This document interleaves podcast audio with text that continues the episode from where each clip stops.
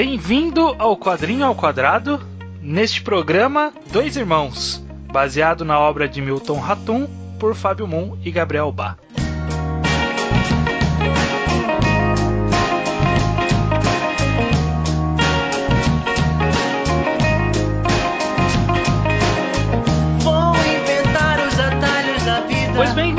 Bem-vindos ao segundo Quadrinho ao Quadrado. Olha só, isso realmente está acontecendo. Esse podcast É. existe. A gente não falha, cara. Tamo aqui, né? A gente falou que vai fazer todo mês, agora vai fazer. Estamos falando de quadrinhos nacionais. Quadrinhos nacionais uma vez por mês, por enquanto, aqui no Ao Quadrado. Eu sou o Estranho, o host desse programa aqui. Estou com. O judeu ateu. Olha aí, muito bom. Quem tá chegando aqui pela primeira vez, basicamente o nosso programa escolhe um quadrinho para falar sobre e aí vamos conversar uma primeira parte aqui sem spoilers, né? Sim. Que é pra meio que apresentar, mas também já fazer uma avaliação geral pra quem já conhece, mas pra quem não conhece, poder ouvir sem nenhuma preocupação, decidir se se interessa ou não. E aí na segunda parte, que aí a gente avisa quando for acontecer, vamos falar com spoilers, que é pra conversar com quem leu. A gente gosta de Exato. Contar tudo, ler até as últimas, últimas páginas e poder falar o que achamos ou não. Exato. Vamos falar de dois irmãos. Vamos falar então de Dois Irmãos. Dois Irmãos ele é uma foi lançado pelo Quadrinhos na CIA. Ele é a adaptação pelo Fábio Moon e o Gabriel Bá, que são dois irmãos. Olha só, quem diria? Que fantástico. São dois irmãos gêmeos e conta a história também de dois irmãos gêmeos. É baseado num livro do Milton Ratum. Eu Sim. manjo pouco de livros, mas eu sei que ele é um autor bem quisto nacional. Conheço pessoas que gostam bastante do livro dele e gostam bastante de Dois Irmãos. Aparentemente, por uh, entrevistas que eu vi do- dos quadrinistas, né? Sim. A adaptação foi meio que vendida pra eles com exatamente essa brincadeira. Tipo, ó, tem um livro aqui Ó. que é Dois Irmãos, vocês são dois irmãos. É, Por que não, né? É, eu também não.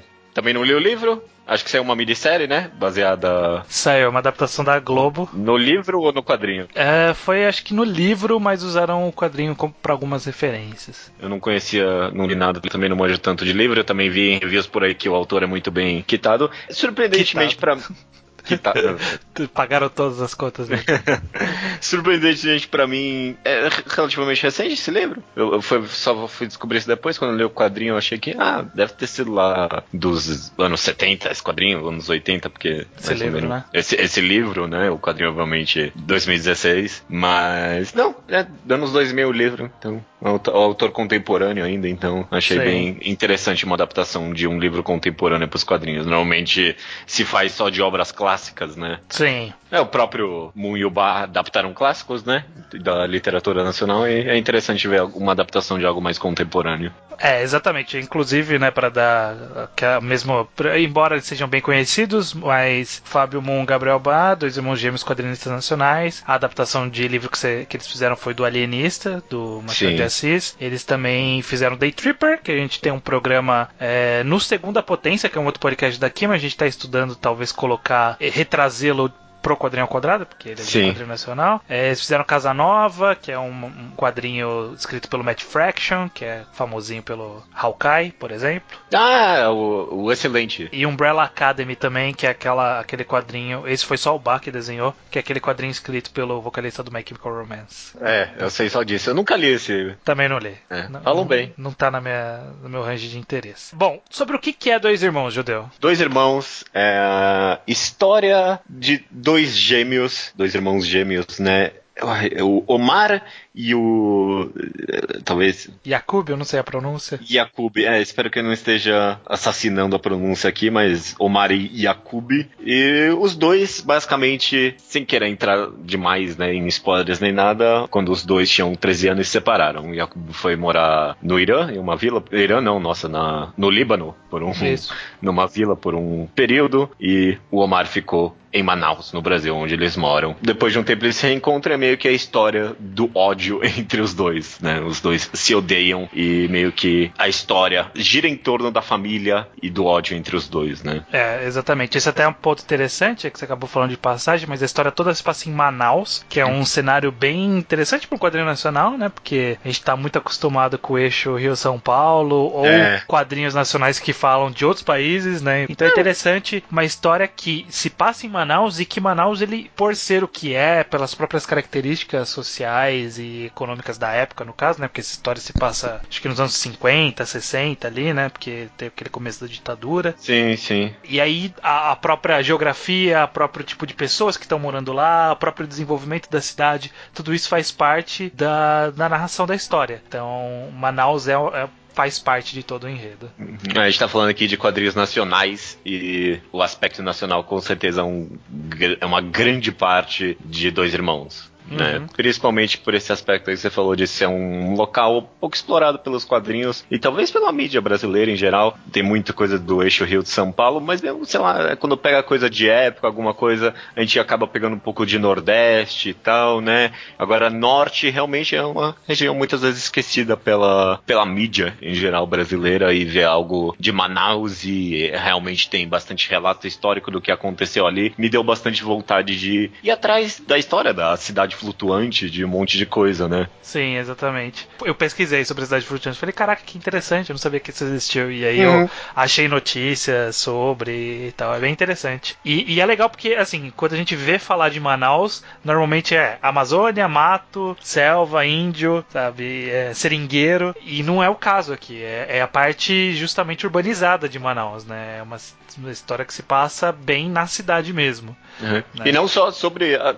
a, até sobre sobre a metropolização da cidade, sabe? Sobre o processo que a própria cidade passou nesse período que é relatado, né? Então, uhum. realmente, essa parte histórica é um, é foi um grande atrativo para mim de Dois Irmãos. Bem interessante, deu muita vontade de saber mais. E aí você comentou de passagem também que rodeia esses dois irmãos, mas eu, eu acho que a história ela acaba sendo até que, sei lá, em números de páginas, bem pouco dos irmãos, né? Porque tem muito uhum. personagem nessa história, né? Existe uma, uma grande família, uma família de libaneses, né? Que, vie, que vieram pro Brasil, tem famílias no Líbano, conhecem pessoas de lá, tanto que por uhum. isso que mandam Jacob pra lá. Mas é, aí é tem pai e mãe, o, os dois irmãos, no caso, a irmã mais nova, que é a, a Rania, e aí tem uma índia que serve meio como empregada, mas é como se fosse meio que filha adotada, é uma coisa meio. é um relacionamento meio conturbado. Sim. E o filho dessa índia, que é, que é o narrador da história né? Exato, exato.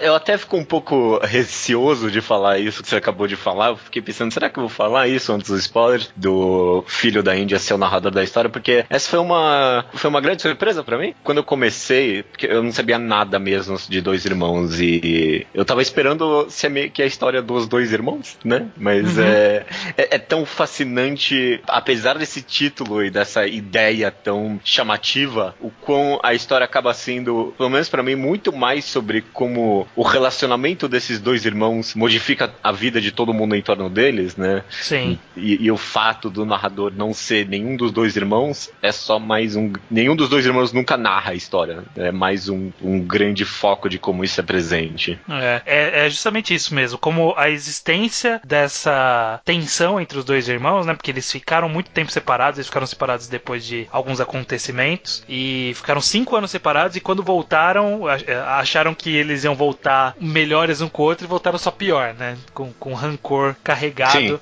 Eu, eu acho que até esse é o maior. Os maiores sentimentos dessa história, para mim, é rancor e ciúme. Tudo uhum. nessa história é, gira em torno de rancor e de ciúme, de alguma forma. Né? Concordo, tem, tem muitas pessoas que guardam rancor de alguma coisa que aconteceu, ou que tem ciúmes de, de certas relações entre os personagens. E aí, tudo isso, como isso afeta essa família, uma família extremamente disfuncional. Né? Todo mundo ali é, é bem profundo, seu desenvolvimento, são personagens bem complexos, e isso só torna a história muito mais rica e você quer saber o que acontece com todo mundo, né? Você quer saber, caraca, pra onde vai cada uma dessas pessoas, né? O que, que, que elas têm a, a contar né? Uhum. Cada um dos mínimos personagens que é introduzido nesse círculo familiar maluco é muito interessante saber o que acontece com cada um deles, porque se dá muito trabalho de passar visão de cada um sobre a família, sobre quais são os interrelacionamentos e de, principalmente de dar muitas falhas e, e características positivas também para todo mundo, sabe? Ninguém ali é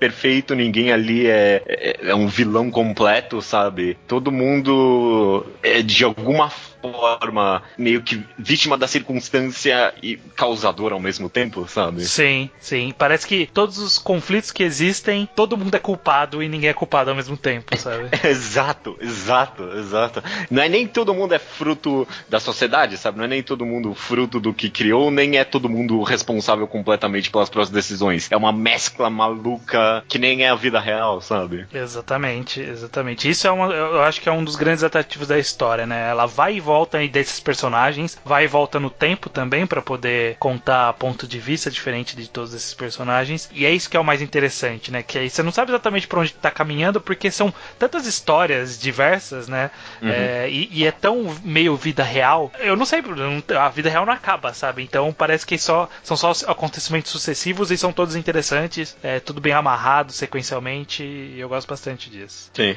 sim, eu gosto bastante. Eu gosto bastante de como é bem, bem explorado mesmo todos os personagens, como você falou, como acaba tudo se. Eu não quero dizer interconectado. Falando assim, parece que tem um grande plano por trás de tudo, mas é interconectado no sentido que a vida familiar de qualquer um é inter interconectada, sabe? Uhum. A, gente, a gente vive uma vida em que todas as pessoas com quais a gente tem relações acaba afetando todo mundo. Então, esse com certeza foi um grande atrativo para mim. Eu acho que um ponto que vale a pena comentar é sobre a arte, uhum. porque eu acho que quem vem de Day Tripper, como é. muito provavelmente aconteceu com a maioria das pessoas, né? A gente vem de Day Tripper que é colorido. E aqui ele é preto e branco, mas não só isso. Eu acho que existe alguma diferença na arte do, do, dos dois em relação ao Day Tripper. O que, que você achou? É, definitivamente Day Tripper sei lá, não quero ficar comparando com Day Tripper. Eu fiquei pensando, será que a gente vai falar muito sobre Day Tripper nesse programa? Provavelmente um pouco, mas Day Tripper definitivamente é bem mais leve, sabe? Tipo, uhum. não só pelas cores, mas só pelo uso de sombreamento e tudo mais, sabe? Aqui é um preto no branco, bem preto no branco, não tem cinza, né? É o que eu gosto, talvez, de pensar que é, é, é, bem cara de quadrinho nacional, sabe? É difícil dar uma cara pro quadrinho nacional porque é tudo tão independente e único, né? Mas eu vejo muito, principalmente nessas obras mais alternativas, esse uso bem forte de preto e branco, pouco cinza, né? E uhum. a, a, além disso, não só, é claro, pela ausência de cores, mas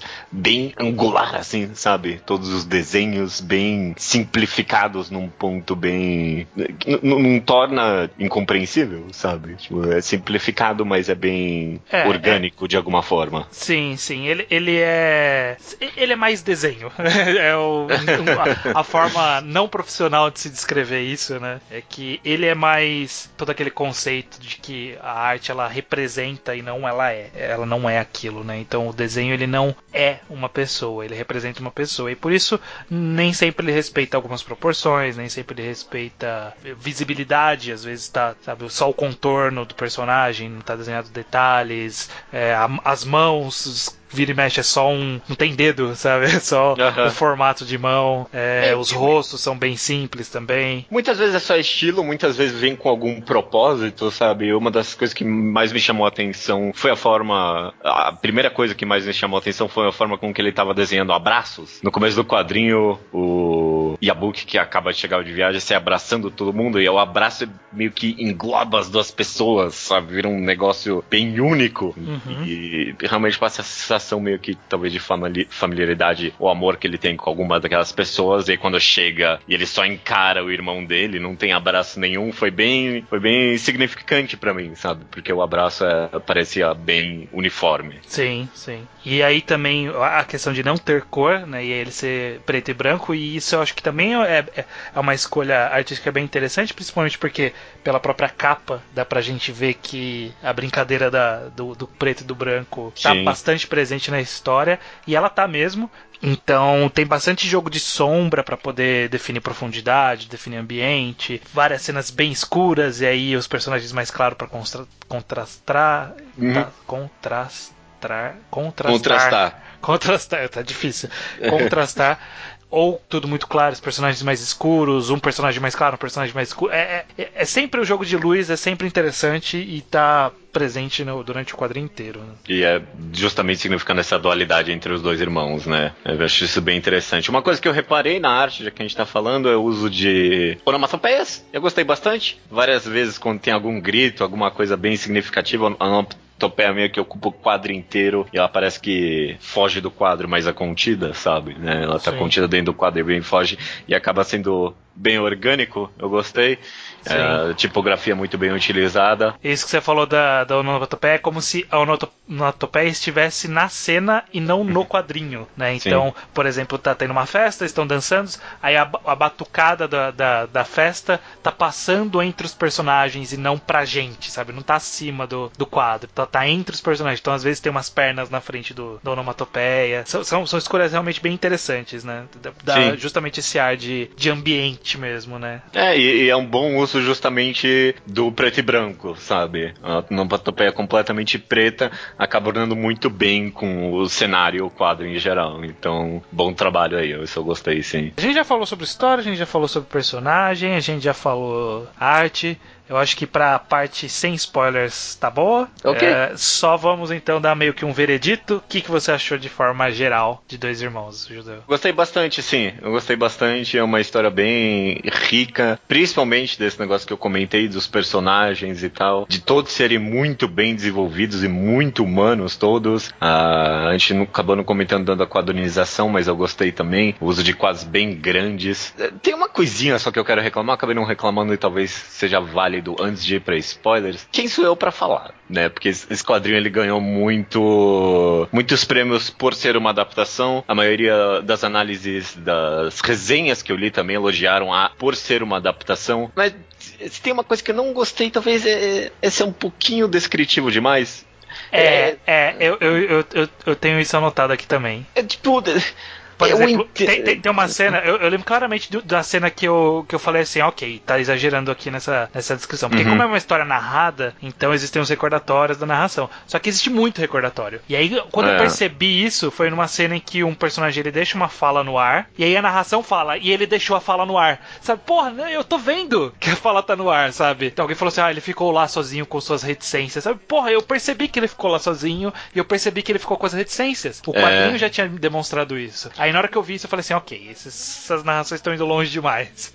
É, é e, e, isso claramente é um resquício de ser adaptado de um livro. Porque no livro faz sentido, sabe? E ele ficou sozinho com as reticências. A gente não tá vendo ali, né? Mas no quadrinho a gente tá vendo, então não tinha necessidade. Eu, eu, eu não sei, eu, talvez tenha gente argumentando que faz parte do clima, do tom que tava, tava querendo criar ali, por ser a visão daquele personagem, né? Não é né, o, nenhum dos irmãos, é o, o filho da indiazinha ali. Mas eu não sei, teve vários momentos que eu achei de fato descritivo demais. Algum, no geral, não teve, mas eu achei que de fato teve alguns recordatórios excessivos. Até no começo, sabe? Ah, o pai veio buscar ele não sei quando. Eu tô vendo, eu tô vendo o pai. E ele vira e fala para ele pai. Então, tipo, mano, sei lá, não precisava, entendeu? É, é, concordo com essa crítica. Algum, algumas, algumas narrações são bem relevantes e importantes pra história, e outras não precisava. Dava é, pra Algumas até caía muito bem o silêncio. Esse, essa, essa, cena aí que você falou das reticências, porra, se fosse só um quadro vazio dele ali sozinho, com o silêncio das reticências, pô, que tesão, cara. Que maravilha seria.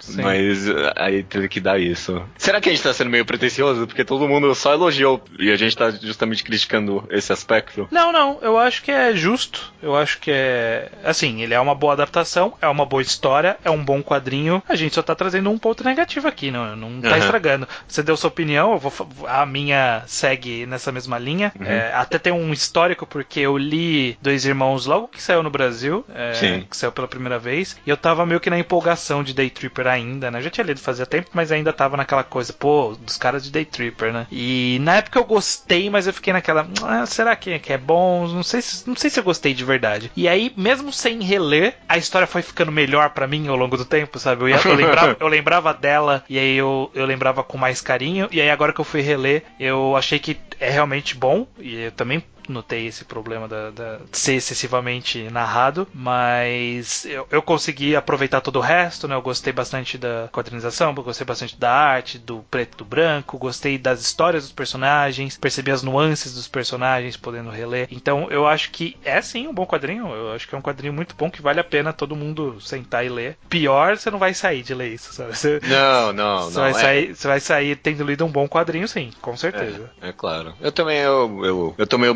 medroso aqui na minha crítica, justamente porque foi algo bem elogiado, mas acho que é um comentário bem válido e de forma alguma a obra inteira é estragada por causa disso, sabe? Eu acho que só realmente falhou em alguns aspectos narrativos ali, mas, no, mano, a história é muito boa mesmo, sabe?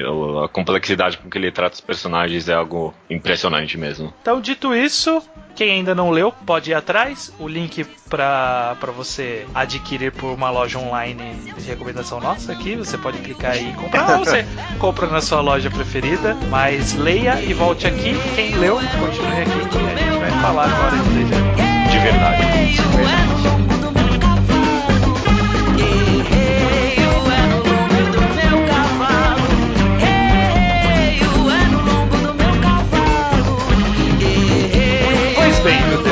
Dois irmãos. Eu acho que a gente consegue meio que falar tanto do enredo de forma geral quanto dos personagens, passando por os personagens. Sim. Né? É mais ou menos Sim. uma forma que a gente já costuma fazer em outros podcasts nossos. A gente vai passando pelos personagens, normalmente dos menos relevantes para os mais relevantes. mas, mas eu acho que aqui é tudo é. tão mesclado que é até difícil decidir por onde começar. Sim. Porque, por exemplo, eu acho que a parte dos dois irmãos são interessantes, mas eu acho que são os personagens que têm menos do que isso falar. Exato. Não sei. Não, eu, eu concordo plenamente. Como eu comentei anteriormente, foi a maior surpresa para mim a história não ser.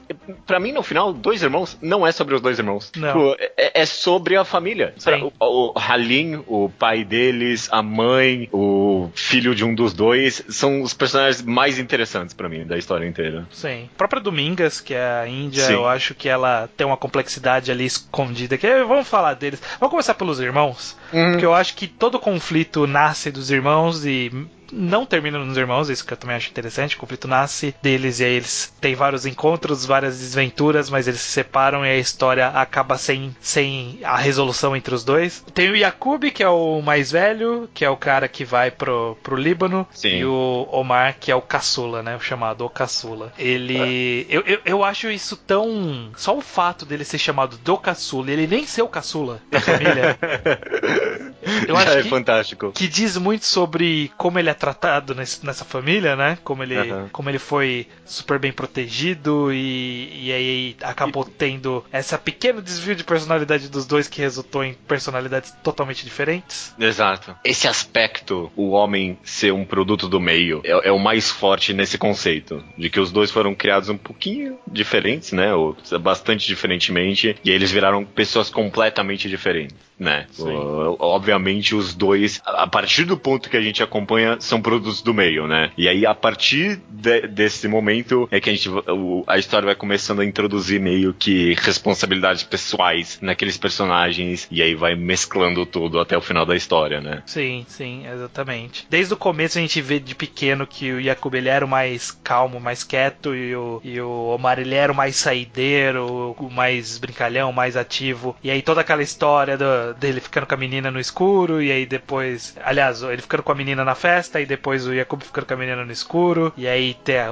a cena da garrafa, etc. É, é, é, bem forte, né? Pra, tipo, é o próprio personalidade. Assim, crianças são cruéis de forma geral, e eles eram bem novos naquela época. Não, mas, mas, é, mas é, ah, o caso dele é muito mais extremo do que só ser uma criança cruel, sabe? Ele não deu um soco no irmão, ele desfigurou o rosto do irmão, sabe? É, Pô, aquela, aquela cena do, da criancinha, puta sombra gigante, e aí ele segurando a garrafa quebrada na mão, pô, mó cena adulta mesmo, né? Parece que ele era um adulto sabendo exatamente o que ele tava fazendo. Sim, Ao é. mesmo tempo que no final da história, quando a irmã deles manda uma carta pro Yakub falando: É, você sempre foi o mais calmo, mas você também sempre foi o mais, mais vilão, sabe? O mais calculista e, e, e traiçoeiro no final das contas. Sim, sim. Me fez refletir bastante desse começo, que o Omar, quando ele ficou com a menina, ele não, tipo, ele não fez da maldade do irmão, sabe? O Yakub foi embora e voltou e o Omar tava lá com a menina, né? Agora, o, o Yakub, quando ele foi ficar com a menina, ele sabia que o Omar gostava dela, sabe? Sim. Ele sabia que o Omar tinha ficado com ela. Ele aproveitou o momento do escuro para ficar com ela, né? É,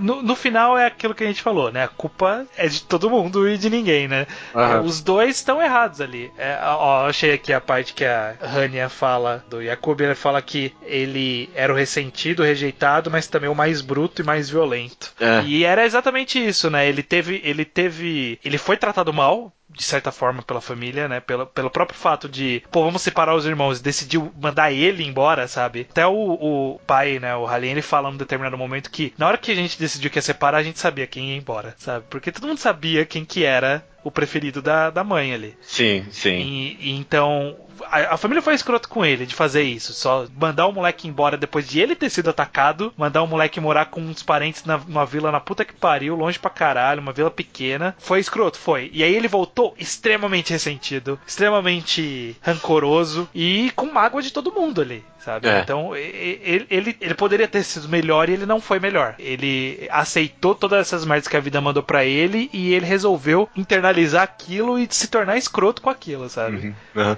A culpa não é de novo essa mescla, né, entre produto do meio e produto de si próprio. Ele não tinha culpa da família ter tratado ele dessa forma, né? Mas talvez ele tinha culpa de eh, não ter perdoado, né? De ter guardado a vingança até o final, né? E, e, e ter voltado e ah, foda foda-se todo mundo, eu sou o melhor mesmo, tchau, e guardar e continuado assim até o fim da vida dele, né? Sim, sim. Ao mesmo tempo que não é culpa dele, mas é meio é, que é, talvez. É, é, exatamente, né? É uma mistura desse produto do meio. Mas eu, eu acho interessante como ele tem todo um arco próprio de acontecimentos que aí ele só vai embora, sabe? No determinado momento ele fala assim: ó, oh, foda-se, não quero nada dessa merda aqui. E, e meio que tava certo. É, por exemplo, esse é um momento de decisões certas que ele tomou, sabe? E, aí ele não tinha espaço naquela casa e ele foi fazer a vida dele longe da dali. Ele poderia ter só ido, seguido a vida, melhorado e voltado alegre e ter feito as pazes? Poderia, mas ele não fez. Mas é interessante porque eu, eu, eu li que no livro existem passagens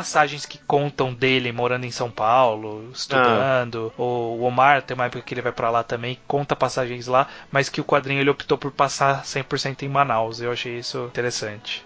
É, é interessante porque deixou bem local a história, né? Além de tudo. E os dois irmãos meio que viraram mesmo essa sombra que a gente vê pelos olhos do, menino lá, né? Sim. A gente meio que acaba internalizando mais ainda a visão dele de disso tudo. A gente falou bastante do Yakub, mas o Omar eu acho que também ele é um personagem interessante, porque ele também é meio que um produto do seu meio. Sim. E, sim. e o que eu acho mais interessante é que, de certa forma, ele meio que tentou melhorar e não deixaram, é, sabe? Porque ele é. meio que tava buscando, ele notando o quão preso a mãe ele era, ele tentou a própria liberdade em algum momento, tem, encontrou encontrou mulheres que ele queria ficar com aquela mulher de fato e não deixavam, né? A mãe dele cagou toda a vida dele, sabe? Sim, sim. A, a cena que ele tá barbado, careca, e aí volta, quebra tudo, fala que a culpa é deles. para mim é uma das cenas mais fortes desse quadrinho, sabe? Porque. Primeiro porque tem isso tudo acontecendo e você vê o quão. Ele tava vivendo uma vida feliz, sabe? Parece. Todo mundo estragou isso para ele. É tão triste porque enquanto tudo está acontecendo, quem tá narrando essa cena é o Halim, o pai dele. Uhum. E você vê que o Halim. Ele fica chamando ele de fraco, de que não conseguiu e tal. Mas,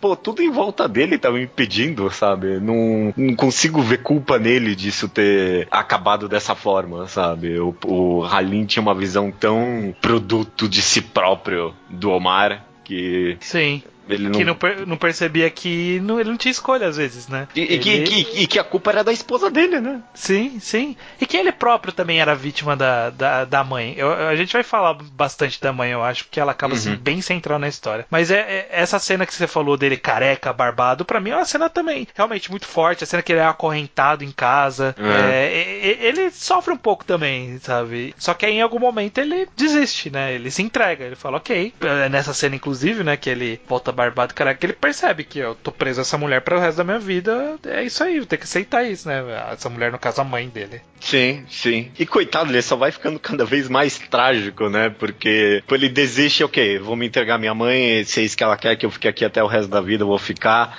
Aí o pai morre, a mãe tem um momento de epifania ali e vira para ele, ô, oh, você mostra o chão você mesmo, hein? Você não ficou, não, não conseguiu fazer nada da vida, seu pai tava certo. Porra, mulher, não fode. Você é. que deixou o garoto assim. Pois é, né? Você que cagou ah, todos os caras. E aí ele acaba sendo foragido pela polícia. É muito triste, sabe? Ele acaba virando esse personagem bem ele meio que se envolve com o movimento contra a ditadura, ficou, deu meu a entender que ele tinha um, um, amigo que era nisso e aí ele tava meio que envolvido com esse amigo de alguma forma. Sim, sim, sim. É. é. é interessante, porque essa parte a gente não vê, mas a gente pode inferir, né, que em algum momento ele sabe, engajou-se na, ba na batalha contra a ditadura militar de alguma forma. Né? O que tornaria ele um herói de alguma forma, né? Mas, pô, Mas é no final ele era só uma figura patética, né? É, eu, eu temo até usar essa palavra patético para ele, porque eu fico com tanta dó, mas acho que dó tem a ver com o personagem ser um pouco patético mesmo. Mas, uhum. mas, é, mas só por causa dessa cena, ele vai lá e quebra tudo. Eu fico pensando, pô, cara, não é culpa sua. Eu, é. Puta, você tentou mesmo, viu? Você tentou Pô, mesmo. ele tava lá feliz com a, com a mulatinha dele no barco. É, estragaram tudo pra ele. Estragaram tudo. Até ao, ao, mesmo tempo que, de novo, entra em conflito isso, que talvez em algum aspecto o pai tinha razão, ele poderia ter tentado de novo, eu não sei, sabe? Ou fugido mais, né? Tipo, ele foi se esconder na cidade mesmo, sabe? Ele, é, ele não foi irmão, longe, né? O irmão, quando quis se livrar da família, ele mudou de cidade, né? Ele só se, se embrenhou pelas ruas estranhas ali. É, acabou fazendo decisões erradas, né? Ele se envolveu com um traficante lá, com o cara que era contrabandista. Ele fez só, ele teve só parcelas de cagada também. Sim, tem por isso que, de novo, né, é tão difícil passar qualquer julgamento moral em qualquer um desses personagens no final das contas, Sim. sabe? Eu, eu, eu, xinguei aqui a mãe agora, mas mais pra frente eu vou. A gente vai falar do ponto de vista dela, que é complexo também, né? Então. Uhum. Ele é patético, mas dá dó dele ao mesmo tempo, né? Dá dó dele ao mesmo tempo. No, no final, é, é, interessante porque eu, eu, eu, sinto um pouco essa virada, que no começo eu, o Omar era o escroto, o Yakub era o esforçado, e em algum ponto você percebe, não, o Yakub tá sendo escroto também. E aí você percebe, porra, o Omar tá, tá apanhando um pouco da vida também, né? E aí você meio que inverte, eu acho que no final você fica mais com dó do, do Omar do que do Jacob, do Jacob você fica até com um pouquinho de raiva, sabe? É, é eu pensei nisso também, que o papel dos dois se inverte. E, e, eu acho momento... que o papel dos dois se mescla, eu acho Exato. que é a melhor forma. menos se inverter e mais se mesclam tanto, uhum. só que aí você acaba vendo os dois por um prisma diferente no final. Aí parece que você gosta mais do Omar do que do Jacob, mas no final os dois dois são péssimas pessoas. como qualquer pessoa da existência, né? No é, final das, como, como das... todos nós. É, exato, exato. É, eu concordo. Em algum momento se inverte e aí depois se mescla, sabe? É, Sim. Talvez já entre invertido mesclado, mas com certeza tem esse, esse ponto de narrativa de entregar, pelo menos inicialmente, o Yakubi como um, um cara coitado, o Omar como um cara folgado, e no final ninguém é perfeito, né? É, exatamente. Nem, vilão. Ninguém é perfeito com exceção de Hanya. Vamos falar oh. rapidinho de Hanya. Coitada. Coitada. Essa, essa foi a que mais ficou jogada de canto. Na ela... história e pela família. Exato. Ela foi meio que a que, a que teve que lidar com todas as merdas da família, é. sabe? Parece que todo mundo fazia as cagadas, mas o problema afetava um ao outro e ela era a única que ficava, ok, vamos fazer isso funcionar de alguma forma, sabe? Então, dava problema na loja, ela ia lá assumiu a loja, sabe? Ela ficou solteira a vida inteira, ela ficou tomando conta da loja sozinha, ela cuidou da mãe no final, sabe? Foi ela humilhada lá pela mãe por ser solteira, né? Por não é. ter filhos, ainda por cima. Tipo, é. Ela ficou solteira porque teve que cuidar de tudo, né? E ainda assim por... foi humilhada por isso. Porque essa família família se cagou inteiro, porque o, o irmão que manjava de economia se fu fugiu da, da, cidade. A mãe não sabe porra nenhuma. O irmão mais novo foi pra Gandaia. O pai foi morar no sótão, sabe? Caraca, mano. É, é, ela é muito ela que, vítima ela de tudo essa isso. Família. Ela, ela que manteve essa família. É. Até, até o... did nothing wrong. É, Honey did nothing wrong. Até no final ali, ela que manda a carta pro Yakub, manda dar real pra ele, né? E é. ele não dá uma foda também. É, mostra ele contemplativo, sentado, né? Olhando a carta no, é, só, no apartamento só. caríssimo dele, mas é isso aí, só. Coitada. Mas é isso que tem pra falar também, porque até na história ela é meio que relegada a segundo plano, né? Pois é, coitada, né? Ela tem ali um caso com o Nael rapidinho, que foi meio estranho para mim, narrativamente. Eu não entendi de onde veio nem para onde foi. Eu já esqueci disso. Que, que eles estavam arrumando a, a, casa e aí teve uma pegação ah, ali. É, verdade. E Caraca. aí acabou. Eu acho que isso meio dá a entender que talvez ela era. Ela era. Tipo, ela curtia a vida às escondidas de alguma forma, sabe? Ela não tava morta, ela, sabe, fazia alguma coisa acontecer de vez em quando, porque foi super casual, né? Ela fez e esqueceu dele. Mas eu não sei. Fica muito no ar, né? Pode ser qualquer coisa, pode significar qualquer coisa, é isso, né? Cada um pode interpretar de uma forma. É. Caraca, agora que eu tô pensando, foi mó incestuoso isso, né? Ela sabia que ele era filho de um dos dois, né? Eu não sei se ela sabia, não. Ah, todo mundo ali sabia. Eu não sei se ela sabia. Os outros sabiam, todo mundo sabia, mas ela especificamente eu não sei. Ah, ela devia saber, não é possível. Pra mim tinha esse tom na história. É, todo mundo sabe, mas ninguém. Vamos não comentar disso, por favor, vai. Espera, o filho bastardo ali, todo mundo sabia. É. É. Mas, é, realmente foi meio bizarro, eu não entendi qual foi o propósito daquilo, não. Mas essa sua, essa, essa sua interpretação de que talvez ela tinha uma, uma vida melhor fora da história é, me agrada. Tomara, né? Ela merece. É. a única esforçada, a única trabalhadora. Não, Yakubi também era trabalhador, mas ele era cuzão também. Ele também fez cagada. É, o pai, eu acho uma figura super interessante. Ah, esse é o meu personagem favorito, o pai, o Halim. Porque ele surge inicialmente meio como que, sei lá, o pai da história, sabe? Não tem, não tem nada demais. Né? Ele é o pai dos dois irmãos, é sempre aquela figura meio distante, né? Como costuma ser na, nas configurações familiares é, brasileiras, é. né? Sim. Ser, ser mais afastado dos filhos. Mas aí em algum ponto a gente entende todo esse afastamento afastamento dele? Uhum. Você começa a, quando eu comecei a ler, eu pensei, ah, esse cara vai ser essa figura paterna, bem opressora, a gente nunca, talvez tenha algum background, mas meio que só isso depois, sabe? Mas não, foi completamente mergulhou em todos os aspectos sobre tudo que ele acha da família, de crescer, de envelhecer, de tudo, sabe? Sim. É interessante porque ele ele tinha total ciência de todas as todas aquelas dinâmicas familiares, que é uma dinâmica meio implícita e para ele tipo era, não, é isso aí mesmo, sabe? Ela gostava mais desse, é, a gente mandou esse daqui pra lá porque ela gostava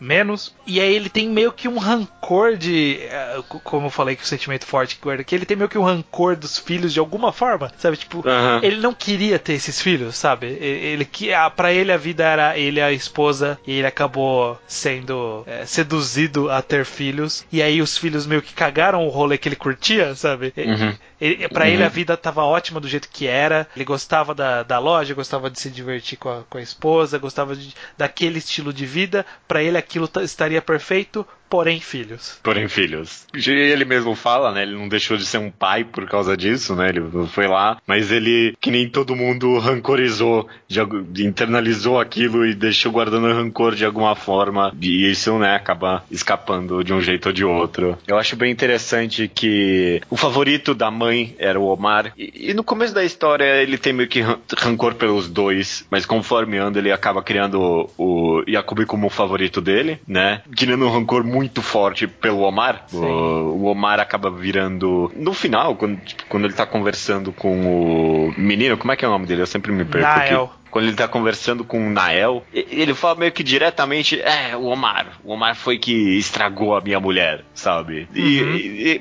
a, a, gente que tá lendo a história entende ela por completo, vê que é a esposa dele que estragou o Omar, né? Sim.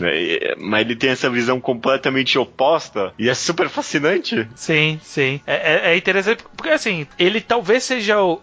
Isso que eu acho até, inclusive, um dos pontos interessantes da história é que a, a história conta de um monte de personagens, mas a gente, sobre o que eles sentem, a gente sabe muito pouco porque a gente tá vendo de fora. Inclusive, do próprio narrador, a gente meio que tá vendo ele de fora, porque ele é meio ah. passivo. Então ele não, ele não expressa muito o que ele sentia em determinados momentos, né? É mais pro final da história que ele começa a demonstrar mais ação na história, né? Ser um ator de fato dos acontecimentos. Mas o pai, ele é o único que ele meio que verbaliza de verdade tudo que ele sente sinceramente, né? Porque a gente vê nas interações, por exemplo, a mãe, ela manda real de vez em quando pros filhos escrotamente, né? Que nem ela, você falou que ela falou pra, pra Rania, pro, pro, pro Omar. Omar.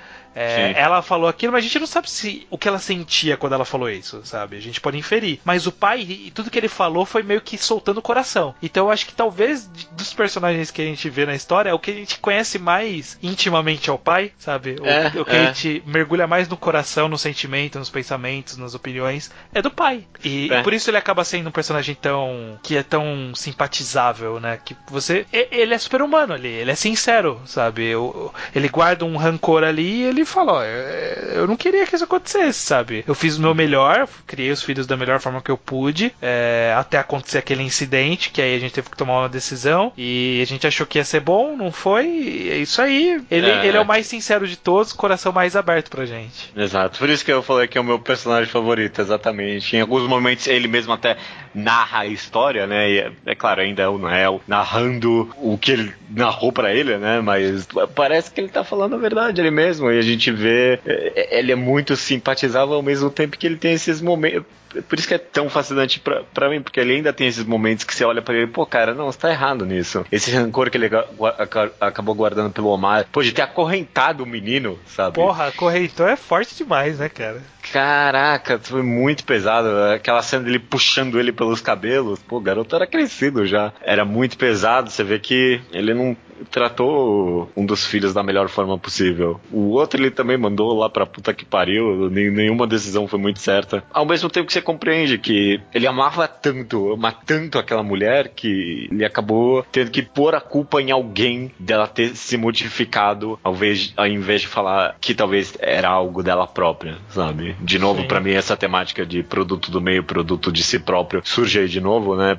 Porque ele culpava completamente o Omar de ser um produto de si próprio, não do meio, ao mesmo tempo que a esposa dele foi completamente modificada pelo meio e não tinha culpa nenhuma nisso, né? Sim. É, é um personagem realmente interessantíssimo. Muito é, complexo. Muito complexo e é, é, eu acho que realmente é o personagem mais simpatizável, né? O personagem que você. É, é porque ele exibe mais características para você sentir um pouco de dó dele, por assim dizer, né? Pra você uhum. se identificar com o sofrimento dele do que os outros, mas ele também teve sua parcela de escrotidão, né? Em alguns pontos da, da vida, né? Esse próprio egoísmo dele de, tipo, eu queria essa mulher só pra mim, e aí. Tem, foi, foi um bom pai, mas foi um bom pai naquelas, né? Não, bem naquelas, que isso. É, não.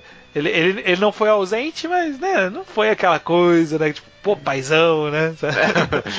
contei histórias, sabe? Antes que ele fala uma hora, até contei histórias. É, obrigado. Né? É, vi o que eu esperava. Acho que muito dele ser simpatizável tem a ver com ele ser meio que o único personagem. até Domingas nem trata o Nael tão bem assim, sabe?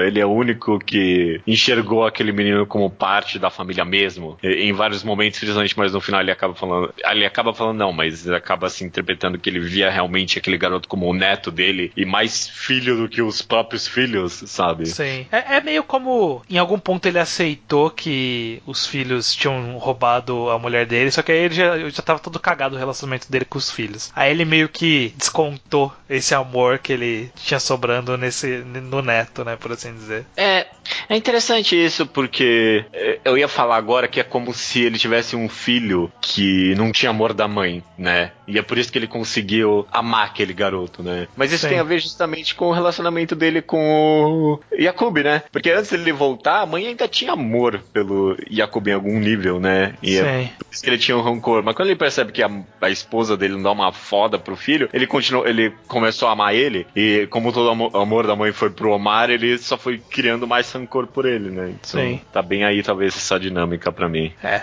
bem complexo, o personagem bem complexo. É, gosto muito. Eu acho que a esposa, ela é igualmente complexa, né? A Zana, a mãe, Sim. a esposa, a mãe da família, mãe dos dois irmãos e da Raina. Ela é igualmente complexa, só que a gente vê facetas muito específicas dela, sabe? É. Então é difícil a gente conseguir julgar muito, mas a gente pode jogar o que a gente vê. É. Eu quero falar aqui de todos os personagens, ela que é mais desse vilã no final das contas. Porque, Sim. mano, o que ela fez com o Omar, essa tentativa dela de ela ter esse egoísmo de querer uhum. reatar os irmãos, mesmo sabendo que nunca ia dar certo, sabe? Sim. E cagar tudo mais ainda. Ela teve várias decisões cagadas durante essa história, mano. Sim. Primeiro, né, a história diz que o Omar nasceu com a saúde prejudicada e por isso ela tomou mais conta dele. Uhum. E, tipo, isso é justificável, mas aí ela acabou desenvolvendo esse. Aí, aí o que dá a entender é que ela desenvolveu mais afeição pelo, por ele, né? Assim, todas as mães têm um filho preferido. Elas não falam, elas não falam, mas elas têm. Uhum. É, todos os pais também, né? Eles têm um filho preferido. Dá para gostar de todo mundo igual. E no caso do Omar era meio que explícito de alguma forma, né? Todo mundo percebia é. isso em volta. E isso é o péssimo pra uma criação, dele, né? O fato dela ter mandado um pra, deles pro Líbano ajuda um pouco na interpretação, né? Cara, aliás, né? decisão de, de criação de família escrota do caralho. Sabe, ah, vamos pegar aí uma dessa criança por cinco anos pra um país que ela nunca viu, com parentes que ela nunca viu, com uma língua que ela não fala, Porque isso com certeza vai melhorar o relacionamento entre esses dois irmãos, não é mesmo? É, é, não, é essa decisão que meio que é o, o estopim da história, né? Que faz tudo dar cagado. É, é a suspensão de descrença da história, né? Sei. Acredita que alguém ia tomar essa decisão, por favor, porque aí o restante vai ser interessante. Mas acredita nisso, porque acredite que uma família ia tomar essa decisão sem sentido nenhum. É, é. É. Porque realmente, né? Nossa, né? Que péssimos, péssimos pais. E, e, e, aí, justamente, a gente, o que a gente vê dela é ela tratando mal o, o, o, Omar quando ele, quando ele encontra mulheres, ela vai lá e caga todos os relacionamentos dele. Ela trata bem o Yakub, mas, mas sei lá, ela ainda tem aquela preferênciazinha pelo Omar. Ela fica o tempo todo tentando forçar, tipo, ah, vocês são irmãos, sabe? Tipo, vamos fazer as pazes, vamos ficar juntos de novo, ah, ah, ah, sabe? É, eu entendo o lado dela, mas é uma atitude bem egoísta. É, ela trata mal a, a, a, a Hania quando ela tá mais mais velha, né? O próprio Omar, quando tá mais velha, ela também trata mal. Então, tipo, a gente vê. É, ela cagava a criação do Nael, né? Tipo, eu falava, Nossa. eu tava estudando, ela mandava eu procurar o marido dela. Sabe? É, é. tipo, você tem a vida inteira para estudar, vai procurar meu marido. Sabe? Caralho, não é assim a vida inteira pra estudar. É que é esquisito, parece que todos os outros personagens, durante a história, tem momentos de ou redenção ou justificativa de por que eles estão agindo daquela forma, ou vai vai entrando esse negócio de produto do meio. E ela meio que tem um ímpeto inicial, que é a morte do pai dela, né? Que Sim. vem esse instinto dentro dela de querer ter filhos, né? E desde então que... ela tá manipulando as pessoas? É, é, que tem essa justificativa inicial e desde então não muito mais, sabe? Eu, eu quero dizer que talvez esse seja um pequeno defeito da obra, de vilanizar um pouquinho demais a mãe e acabar não passando tantas facetas dela. Mas tipo, talvez seja justamente porque ela não mostra essas facetas, né? É aquela coisa, a gente, por exemplo, a gente julga, a gente julga os personagens pelo que o Nael vê, de, hum. certa forma, o Nael e o pai em determinado momento quando o pai conta pro Nael. Sim. Então a gente vê algumas óticas específicas dos personagens personagens, mas acontece da gente conseguir ver óticas desses personagens interagindo em que a hora eles são o algoz, a hora eles são a vítima, né?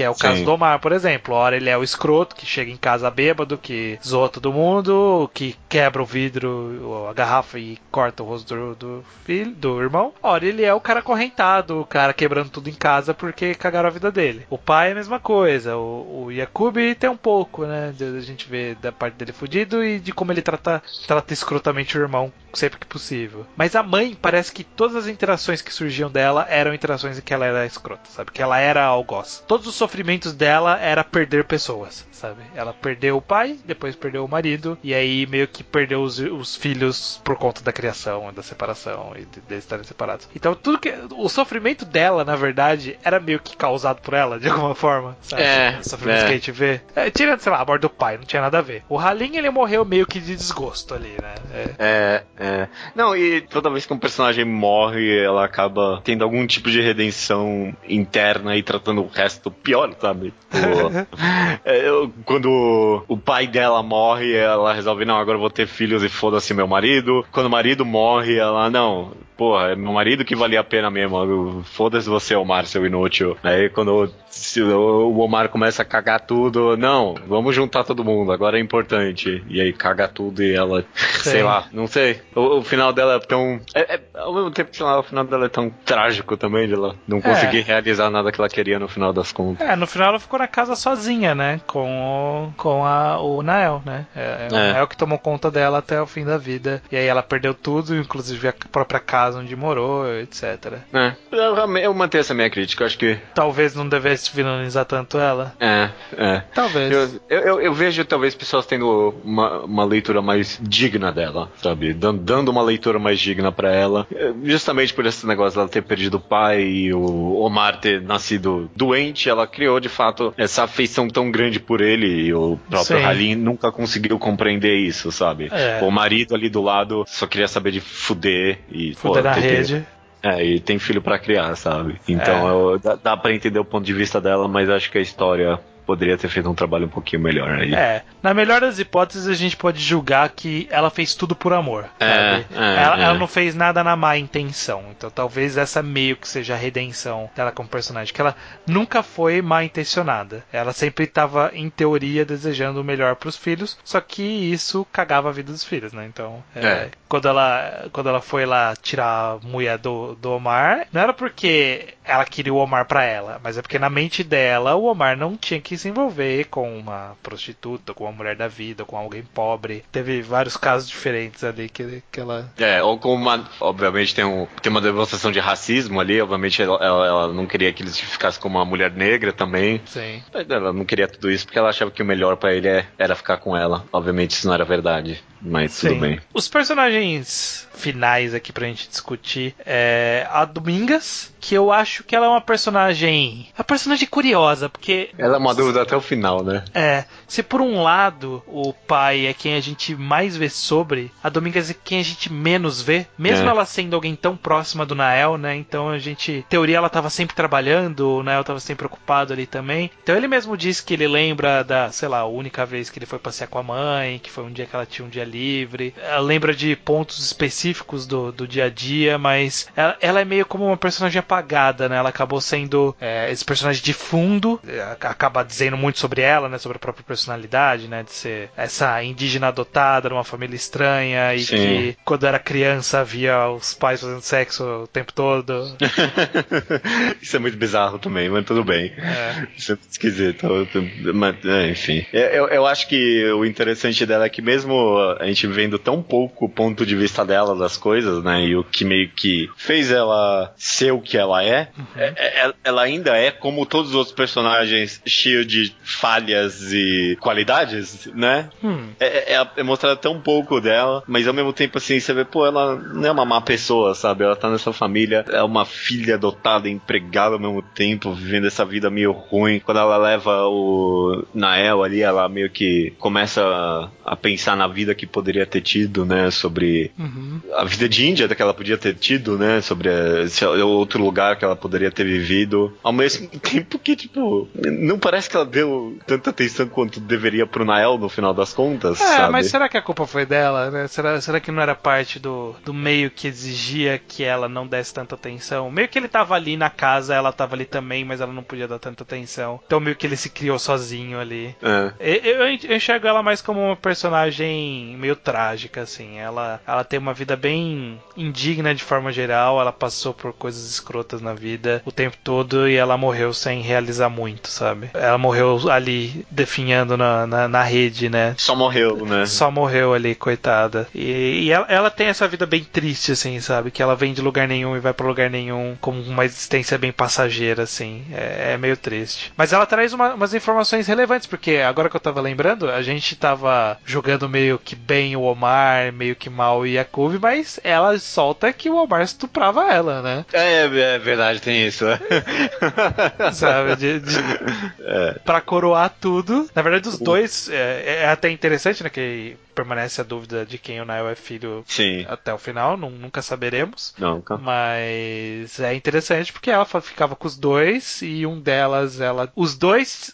Acho que os dois eram filha da puta, né? Os dois iam na Indiazinha, coitada, que não tinha opção, sabe? Mas aí ela sentia afeição pelo Jacob e não pelo, pelo Omar. Omar, mas o Omar não dava uma foda pra isso e era um estuprador. Exatamente, exatamente. É, é, realmente, isso é uma. Isso pesa negativamente pro Omar, isso realmente. Pesa bastante. Pesa É. bastante.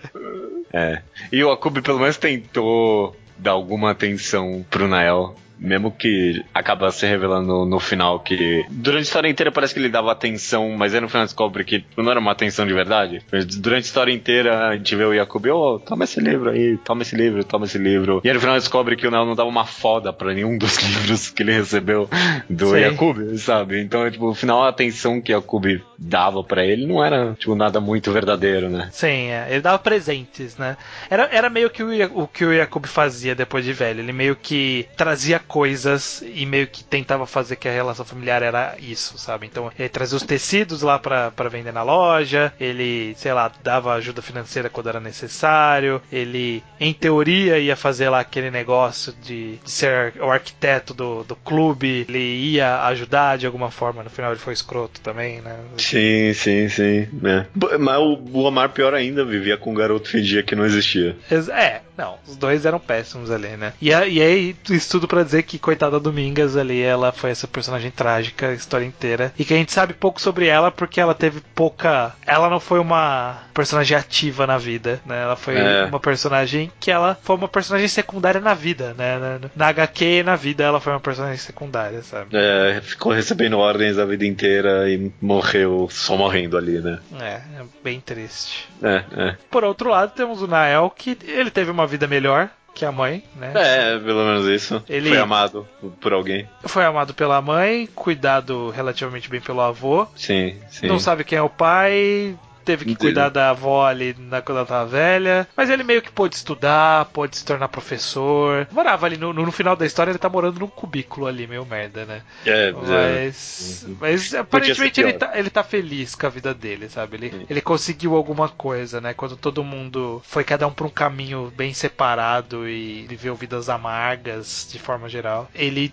pôde viver uma vida que ele estava relativamente satisfeito com ela, sabe? É, em muitos aspectos ele conseguiu aquela vida simples que o Omar queria e não conseguiu no final das contas, sabe? Sim. Ele teve a oportunidade de conquistar isso, ele não queria grandes coisas que nem o Jacob, ele queria uma vida. Virou professor ali, né? Sabe? Uhum. Tá vivendo financeiramente mal, como todo professor, mas, né? Tá vivendo pelo menos aí. E Sim. parece estar tá feliz mesmo. Você acha que vale a pena arriscar? Quem é o pai dele? Ou a poesia tá justamente em tanto fazer que não dá para saber. Eu, eu acho que. Não, eu, eu acho que parte da poesia para mim talvez está em, em, concluir que é o Omar, no final das contas. Se você fosse apostar, eu diria que é o Omar, principalmente por causa daquela cena final, né, dos dois se encarando. É claro que não tem como saber mesmo, sabe? nenhum teste de DNA resolveria isso, né? Porque os dois são gêmeos, imagino não, eu que. o DNA deve ser diferente. Deve, deve ser. Bom, não sei, ah, não sei. Não sei como funciona isso, mas. Eu acho que são, se são gêmeos idênticos, enfim,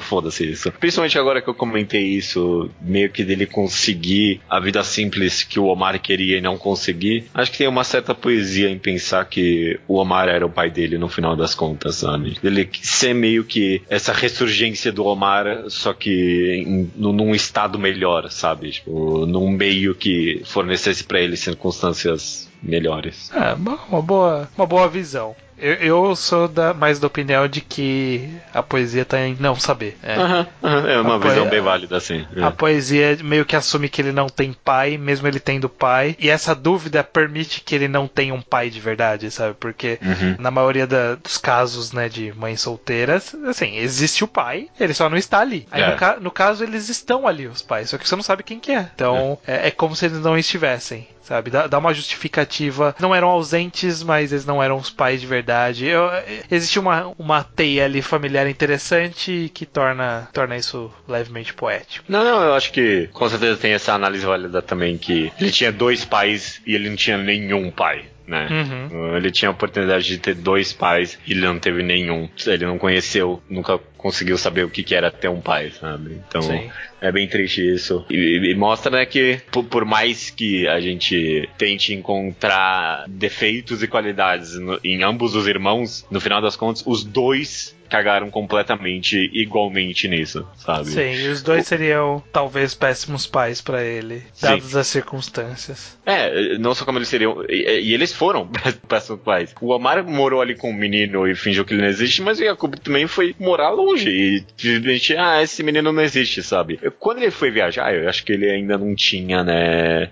Ele não tinha saído, né? O menino não tinha nascido ainda, o, Noé, o Nael. Mas uhum. quando ele voltou e viu uma criança ali, né? e tinha concluído que o garoto era filho dele ou do Omar, ele simplesmente não deu uma foda pra isso. Sim. É, bom, passamos por, por todos os personagens mais centrais. Você acha que tem alguma passagem narrativa que a gente acabou deixando passar que você acha digno de nota pra gente ir encerrando essa, essa conversa? Eu gosto muito que o Nael reconheceu no final das contas o amor que o Halim tinha por ele, sabe? Eu não lembro agora o trecho específico, mas tem um momento que ele reconhece e agradece o amor que a mãe dele e o Halim tinham por ele, sabe? Achei super tocante. De fato, o carinho que o Halim tinha finalmente por alguém no final da história. E eu acho super tocante ele perceber isso e internalizar isso. Ah, é, é, é interessante mesmo. De, de um ponto que a gente acabou não citando, mas eu acho que é um, um trecho interessante pro lore da história é o fato é. do Jacob ter casado e nunca falar para ninguém da família que ele casou, nunca levar a pessoa lá, nunca levar pa parente para conhecer e aí em algum ponto a gente descobrir que era a menina que era inicialmente a, a, que causou tudo desde o começo. Que é, me, é meio que bonitinho, né? Tipo, ó, o amor deles realmente era verdadeiro, então eles estavam destinados a ficarem juntos, mas ao mesmo tempo é mostra o quanto ele é ele é frio em relação à família de, sei lá, não, não levar ela para conhecer a família de forma geral, não não interagir entre é. a vida a vida dele de São Paulo, a vida dele de São Paulo e a vida dele em Manaus. Ele quer esquecer, mas de vez em quando ele dá uma passada para fazer alguma coisa. Ao mesmo tempo que dá para entender completamente o porquê ele não levou ela até Manaus nenhuma vez, porque se né? o Omar visse os dois juntos, puta que pariu, ia foder tudo, né? É, ia dar, ia dar uma merda foda. Isso é algo, inclusive, que a gente acabou comentando, acho super interessante. É o suspense do caralho que essa história tem, principalmente nos capítulos finais. Eu não sei nem como, porque eu não tava prevendo o testezinho do Yakub ter fudido o Omar completamente financeiramente naquela parte, ele ter excluído completamente do esquema lá do indiano. Mas nesses capítulos finais eu tava, tava tendo um suspense. Não sei se você teve na, na leitura também, mas tava tendo um suspense tipo, caralho, esses dois vai dar uma merda. Alguma, qualquer momento. Não vai terminar bem, sabe? Os dois vai dar alguma merda. Vai, e aí quando tem a cena finalmente dos dois se encarando, é um é muito catártico, sabe? Sim. Tem uma suspensão do suspense que tava criando esse tempo todo do qual vai ser a resolução do conflito deles. Bem, e não há, né? E não há uma resolução do conflito é. deles no final de tudo, né? Eles têm aquela, aquela troca de socos no final, né? Do, do pouco depois da morte. Aliás, tem aquela troca de soco no final por causa do, do, do desse negócio aí do. Do indiano. É, e aí eles se separam e, e para todos os efeitos, eles não se encontram mais né? É, é, E a gente nem sabe o que acontece com o Omar, na verdade, né? A gente não sabe se ele tá morando na rua, ele, ele tá aquele maltrapilho porque ele tá morando na rua, ou ele só virou, sei lá, um meio comunista que tá usando contra a ditadura, sabe? Pode ter acontecido qualquer coisa com ele, né? Não, e eu, eu li que o Jacob usou meio que dos contatos, porque teve um momento que ele fala ali pro Neo, ah, eu sou meio que ex-militar, sabe? Eu sou. Tenho contato. Ah, sim, sim, sim. O que fica a entender, eu acho que até falam isso uma hora na história, que ele usou dos contatos dele pra perseguir ainda mais o Omar, né? Ah, sim, né? Tava procurando, tava procurando ele, mas a gente não sabe se ele tava, tipo, vivendo na rua, largado, uhum. ou se ele tava, sei lá, numa guerrilha, por assim dizer. É, o, o, que faria é. todo sentido de demonstrar o quão oposto eram os irmãos. Os irmãos, é ótimo. Né? Os, os irmãos. Os irmãos, porque o, justamente, né, o, o, o Jacob ele defendia essa a, ditadura ali, dizendo que precisava de ordem, etc. E aí o, o, Omar a gente tem essa, essa ideia geral de que ele tinha amigos revolucionários que ele poderia estar envolvido ou não. Fica meio que no ar. Eu, eu acho que fica mais interessante para a história imaginar que ele tá como resistência em algum lugar. É, eu tive uma leitura completamente diferente. Eu entendi. Por isso que eu fiquei meio confuso quando você comentou dele fazer parte de uma resistência da ditadura, talvez ter lutado por isso, porque o que eu li na verdade, só agora que eu entendi, é que o Omar não tinha nada a ver com isso. Aquele professor de aquele professor de francês ali, para mim foi tudo só o, o Jacob que plantou tudo aquilo. Ele não tinha nada a ver com isso, mas ele meio que plantou a imagem dele ser um, um guerrilheiro, um lutador contra a ditadura, mesmo só pra ele não tem, o Omar. Só pra foder o Omar. E ele não tinha nada a ver com isso, e ele foi perseguido até o final da vida só por pura revanche do Jacob. É possível, é possível. Essa dúvida eu acho que fica interessante para a história, né? Assim, saber, é. saber até onde vai a influência da Yakub e a, o quão baixo desceu o Omar, quão mal ele está de verdade ou não. A gente só consegue inferir baseado na imagem dele, mas. Ele tá mal. Ele tá, ele tá mal naquele momento, a gente não sabe se. Né? Não dá pra saber. Não dá pra saber, não dá pra saber. Não dá pra saber, cada um vai ter a sua interpretação. Ok. É isso aí, dois irmãos eu acho interessante como a gente falou no começo que era a história dos personagens, e é a história dos personagens mesmo, porque a gente basicamente falou dos personagens e cobriu a história inteira. Sim, né? sim, sim. Então, é, é, isso, é- isso é bem interessante. Eu gosto de histórias de personagens e principalmente dessas que conseguem interligar tão bem essas pessoas tão diferentes, com personalidades tão diferentes, e, e o quão eles representam bem o conceito de família de uma forma mais realista e não de uma forma mais pragmática, né? Uma forma que serviria o roteiro, né? Porque seria muito fácil pro roteiro ser uma história do- de dois irmãos e é isso aí, Aham, a rixa de aham. dois irmãos. Mas é interessante como eles, a história toda traz os impactos disso e como cada uma das pessoas que é impactada, ou que causa, ou que é vítima, ou que é participante, ou que é espectador de todos esses acontecimentos, como elas mudam, são mudadas, causam mudanças. É, é bem interessante isso. Gosto bastante disso nos dois irmãos. Aham, aham. E realmente tem essa sensação de um retrato bem real de uma família, sabe? Pou- Poucas vezes a gente pensa nas várias perspectivas que cada um dos seus familiares tem sobre a família como um todo, né? Cada um tem uma interpretação bem. Que, que nem o próprio Nael tem uma interpretação de como cada um vê o que é ali dentro, né? Você também tem uma interpretação de como cada um vê o que é dentro da sua família, sabe? Tipo, pô, Sim. Acho que a minha irmã é assim por causa daquilo e aquilo. Acho que meu pai é assim por, por isso e por isso. Acho que é um retrato bem real. É, é, tem um pouco dessa. Não é fantasia, mas esse exagero narrativo, tipo, da violência, sabe? Que não é algo tão comum na família, né? Tal- talvez seja mais do que. Na minha família, pelo menos, não tem, né? Mas t- violência talvez não seja algo tão raro. Mas, enfim. O que eu quero dizer é: o aspecto mais real de família que tem pra mim na história é meio que o silêncio, sabe? Sim. O- os irmãos, eles realmente eles não se falam, sabe? E esse é, é para mim é a realidade da família, sabe? As pessoas Sim. Quando elas se odeiam, elas não se odeiam ativamente, as pessoas só não se falam, sabe? Então, a mãe, ela não fala com o Nel, nunca. Tal- Talvez ela não odeie, talvez ela não ligue, mas qualquer ódio que tem entre duas pessoas nessa história, é, é- a maior manifestação acaba sendo o silêncio, sabe? Sim. E Isso, isso sim é muito família pra mim. Sim, sim. E Isso é bom quando a narração não corta esse silêncio. ah, cara, fazer o quê? Fazer o quê? Beleza, É. cara, eu, eu tá aqui recomendadíssimo, então, Dois Irmãos, né? Exatamente. Dito isso, vamos fazer aquela préviazinha para quem tá aqui pro podcast. Sim, aqui Pro- no final. Exatamente, né? Próximo mês temos outro quadrinho nacional para falarmos. Sim, E qual vai ser então o quadrinho do próximo mês, Judeu? o quadrinho do próximo mês vai ser Talco de Vidro, do Marcelo Quintanilha, ok? Exato. Então, quem ainda não leu, tem esse igual dessa última vez, tem esse mês aí para ir atrás de comprar e ler seu talco de vidro para podermos conversar com spoilers semana que semana, mês que vem, né? Mês que Mês vem. que vem, mês que vem. Cara, vamos ver. Eu tô, eu tô muito curioso para como é que a gente vai conversar sobre Talco de Vidro, que é uma obra tão.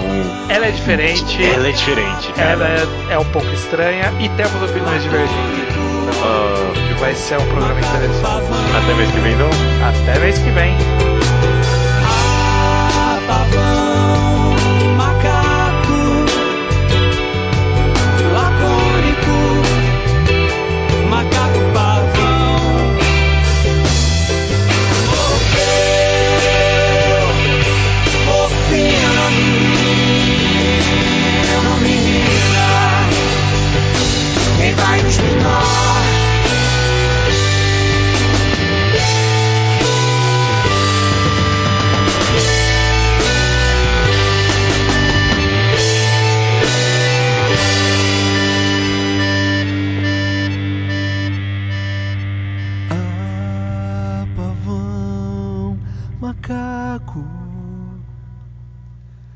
lacônico.